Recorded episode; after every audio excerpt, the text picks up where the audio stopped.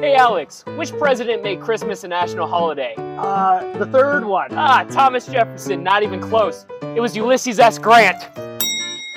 Do you wish there was a way to learn about historical events that was both entertaining and informative? Well, you're in luck. Welcome to Historically Inaccurate, where we take a lighthearted approach to learning about history. If I seem more more with it or more like, oh wow, he's really paying attention. He's he's good at making eye contact. It's the pills. It's they called me out because they're like, that's historically incorrect.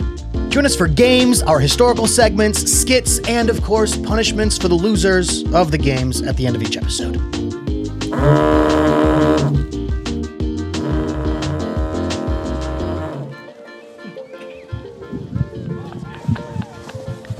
This is stupid.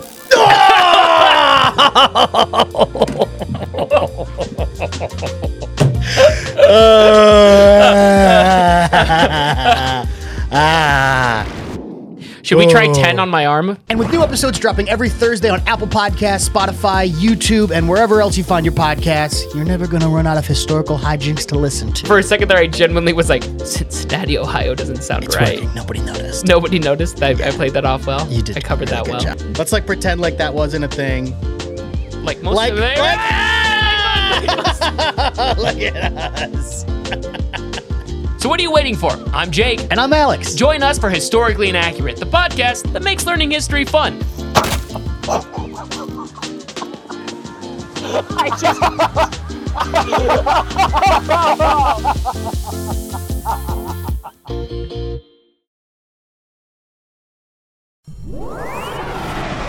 Mango Mustache Media.